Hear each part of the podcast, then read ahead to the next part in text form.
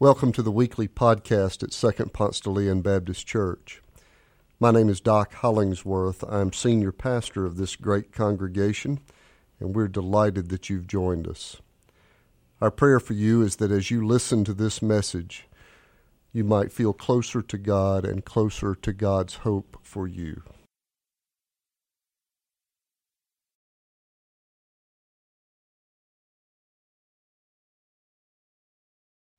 Scripture today is from 1 Peter 3, verses 13 through 22. It can be found in page 985 in your Pew Bible. Now, who will harm you if you are eager to do what is good? But even if you do suffer for what is right, you are blessed. Do not fear what they fear, and do not be intimidated, but in your hearts sanctify Christ as Lord. Always be ready to make your defense to anyone who demands from you an accounting for the hope that is in you, yet do it with gentleness and reverence. Keep your conscience clear, so that when you are maligned, those who abuse you for your good conduct in Christ may be put to shame. For it is better to suffer for doing good, if suffering should be God's will, than to suffer for doing evil. For Christ also suffered for sins once for all, the righteous for the unrighteous, in order to bring you to God. He was put to death in the flesh, but made alive in the spirit, in which he also he went and made a proclamation to the spirits in prison, who in former times did not obey, when God waited patiently in the days of Noah, during the building of the ark, in which a few, that is, eight persons, were saved through water. And baptism, which this prefigured, now saves you, not as a removal of dirt from the body, but as an appeal to God for a good conscience through the resurrection of Jesus Christ, who has gone into heaven and is at the right hand of God, with angels, authorities, and powers made subject to him. Okay, today I intend to reinforce many of your Baptist stereotypes about a Baptist preacher. Get ready. I'm going to preach today on personal evangelism. Are you ready? Hang with me on this. As you know, I'm not the preacher, the Baptist who sees evangelism in every single text, but it does show up. And today we find it in Peter's letter, and it might be one of the most beautiful appeals in all of Scripture. Now, the tradition holds that the Apostle Peter, you know, the hothead we know from the Gospels, is the voice behind this letter to the early church, and he's writing on a really familiar theme. Many of you who follow the New Testament letters know that one of the themes that shows up over and over and over is encouragement. Encouragement. The early church was so marginalized, uh, so picked on in that era, that the pastors of that time wrote letter after letter to be an encouragement to these early Christians. In this case, it was about how peculiar the Christian community was feeling as a set aside, marginalized group. I mean, they were an outsider to all the civic political power. I mean, there, were, there was the Roman power, the civic and political power of the day. Then there's this pesky little group of, of, of a Jewish community. And then there's this subset of Jews, the Christians, who were the ones who were convinced that Jesus was the Messiah, and they were all in, fully devoted to the model and teachings of the Christ. But this, this kind of full bore commitment to Jesus made them a really peculiar group. Because you've got the big power, you've got a community, a long established community of Jews and then this peculiar little group that follows Jesus. They feel marginalized. Culturally speaking, they were on the island of misfit toys. So Peter writes a letter of encouragement into the hardships they're experiencing. He says, I know that you suffer. Just be sure that you suffer for doing what's right. I mean, if you suffer because of the peculiar good that's coming out of your life because you're a Christ follower, then you're blessed. Uh, keep doing what is good. You maintain a conscience, and those who make fun of you for doing what's right are eventually going to be put to shame.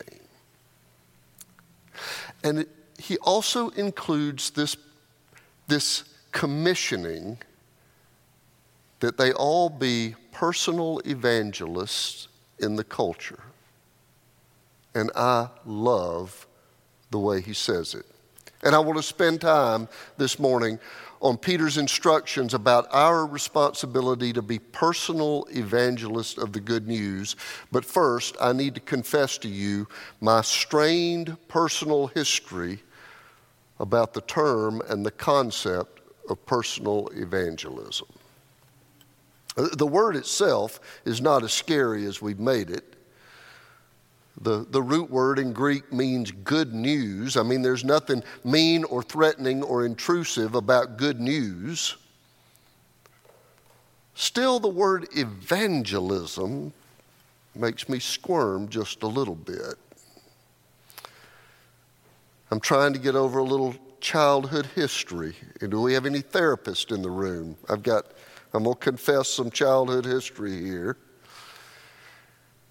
See, I was born in 1963. I will save you the math. That means I'll turn 60 later this year. My church interaction with the gospel, my maturing in faith, it means it was coming alive for me in the early 1970s. And in that day, in my part of the Baptist tradition, nothing counted for more than personal salvation. Billy Graham was our hero. We were inheritors of the revival tradition that taught us that nothing matters like personal salvation and doctrinal purity. And we knew we were not all going to be Billy Graham. But we were taught that ours, it was our Christian responsibility to lead others to Jesus. And our first training on faith sharing was the Roman road. Anybody else remember the tracts? A few. I, I, looked on the internet in preparation for this sermon to find out the history, the origin of these tracts. I couldn't find anything, but I did find out that there, you can still order them by the bushel load for your own personal evangelism. For those not familiar with the Roman road, it was a paper tract that you would carry with you in your back pocket, and it stitched together uh, scriptures, all from the book of Romans that would help you walk somebody along the road to salvation. Number one, everyone needs salvation, for all have sinned and fall short of the glory of God. Two, Jesus died for our salvation.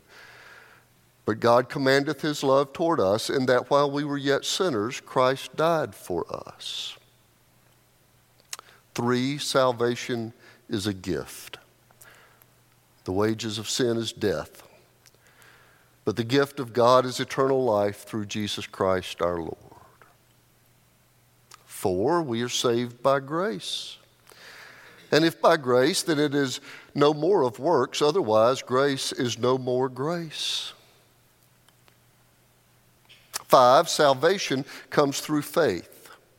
To him that believeth on him that justifieth the ungodly, his faith is counted for all righteousness. And six, God saves all who call upon him. Whoever, whosoever should call on the name of the Lord shall be saved. We were then instructed to lead the person in a prayer of confession and belief in Jesus and it was an effective means of personal evangelism. And we were encouraged to not just carry the tracts, but memorize. Memorize the six points. Memorize the six uh, scriptures. That way, I mean, if you forgot your tracts at home, you'd still be loaded. What if you ran into somebody at the swimming pool? Now, I want to be respectful and careful here to say, I believe the truths of the Roman road. And I respect the efforts of thousands who have led people to Jesus with this method. Only in my part of the tradition, we were trained to think like people in commission sales. Cold call, aggressive. The person sitting next to you at the Braves game might not know Jesus. And I struggled. I, did, I didn't struggle with the truth of Romans. I struggled with the intrusive, aggressive model that felt so uncomfortable to me. Born in 1963, which means I was 10 or 12 years old, when James D. Kennedy's evangelism explosion curriculum hit the churches. EE, it was called. And EE is a ministry that trains people how to share their faith in Christ, how to bring others to Jesus. EE moved us from a tract into a full blown curriculum for training methods about how to share your faith with others. There's a course, notebook, and everything. And my exposure to this curriculum included hundreds of stories that were meant to be inspirational and instructive the speaker would say. And I was sitting next to a guy on my plane ride back from Memphis, and he was reading a book on trout fishing. But I interrupted his reading to tell him about Jesus who's fishing for souls of men. By the time I was uh, in the youth group, we were in an era where good Christian teenagers were encouraged to wear t shirts in public with Bible verses or Christian slogans. It was called witness wear. You never knew who could be behind you in line at the log flume at Six Flags and see your t shirt and they'll have their lives changed forever. Well, I spent most of my formative years as a young Christian feeling guilty that there were people in hell because I was not firm enough in my faith to interrupt their lunch at the Varsity Junior, tell them about Jesus. So, as I said, I have a troubled history with personal evangelism. And then, of course, in God's wonderful sense of humor, God calls me to be a full time proclaimer of the good news. But I still bristle at the aggression that turns good news into assault. And many of my generation, I know, who did not become preachers, have never spoken a word of their private and sincere faith for fear that they would be lumped into the group of insistent Christians who can't let someone leave their company without hearing a clear presentation of the gospel. A few years ago, I had lunch with a Baptist executive who left a small tip and a tract about Jesus on the table for the waitress. And I cringed. And yet, and yet, every one of us who has come up from the waters of baptism is the joyful recipient of somebody's evangelism. Somebody somewhere told us about Jesus and told us about that the life of following the Christ is a life lived full, abundant, free. Somebody told us about the crucifixion and the resurrection and the victory. Somebody witnessed to God's boundless love and forgiveness and we believe them. And we believe them in many cases because we knew there was something twinkling inside their spirit that was not alive in ours. We saw hope and peace and purpose and grounded morality. We saw a lightness that comes with forgiveness, a belonging that's fostered in community, a peace that registers deeper than happiness, an abundance of spirit that bubbles over and spills all over the ground. And we saw it and believed it and it transformed our lives. Personal evangelism is an essential part of passing on the legacy of faith and the gift of life abundant. So, how do we participate in the life giving gift of sharing the good news without becoming a hostile Baptist caricature? Well, did I mention how much I love this scripture today? I love this line.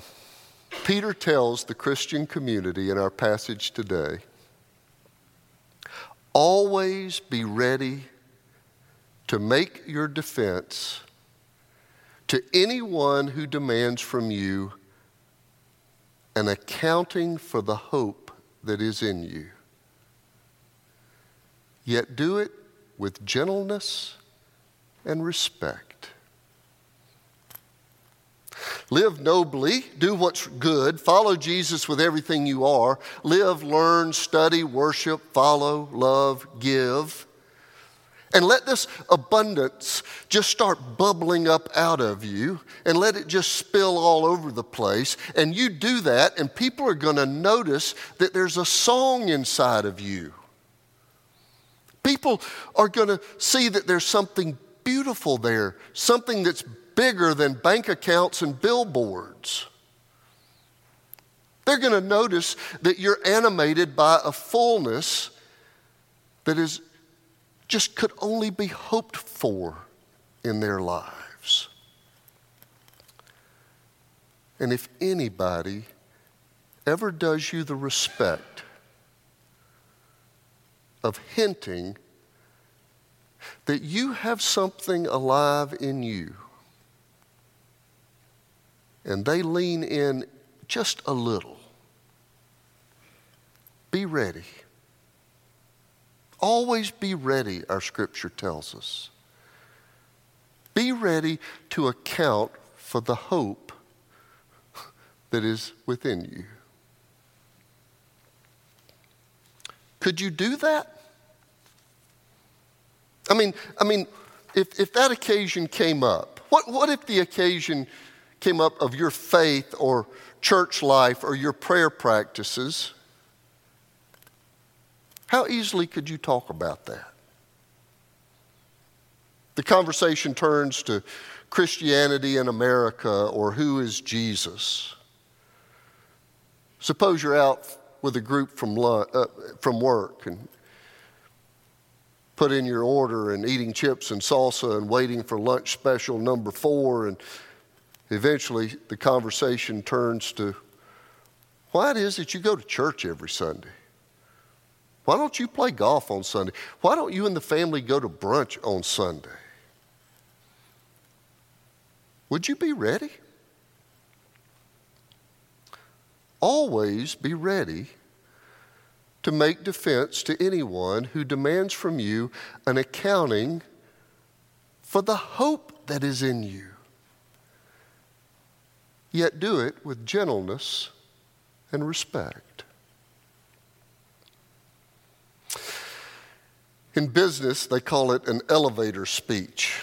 To be able to say clearly what it is your job is, your product is, the service you provide, in the length of time you might would be in the elevator with someone. A clear and practiced explanation. Well, so suppose somebody turned to you in the elevator and say, "Hey, we just got a few floors, but who is Jesus to you? Okay, that's not real likely. I get that. But still, could you? Could you make a clear case for why your life is animated from within? Always be ready to make your defense to anyone who demands from you an accounting from the hope that is in you, yet do it with gentleness and respect. With gentleness and respect, It's, it's not an argument one. As Anne Lamott says, you don't always have to chop with the sword of truth, you can use it to point with. We're not making a defense of Jesus or a defense of all Christians, but a defense of why there is a hope alive inside of me. And with gentleness and respect. Okay, you're probably ahead of me. You've probably already guessed your homework assignment. Could you give an accounting? In a, in a long dinner time conversation or an elevator ride, could you speak clearly and respectfully about why you follow Jesus? Next Sunday, if I tapped you on the shoulder, ask you to give an account for the hope that's within you. What is your faith story? What is your why? Practice it in your head this week. And then, if somebody ever leans in, even just a little, you'll be ready to make defense to anyone who demands from you an accounting for the hope that is in you. Yet do it with gentleness and respect. Amen.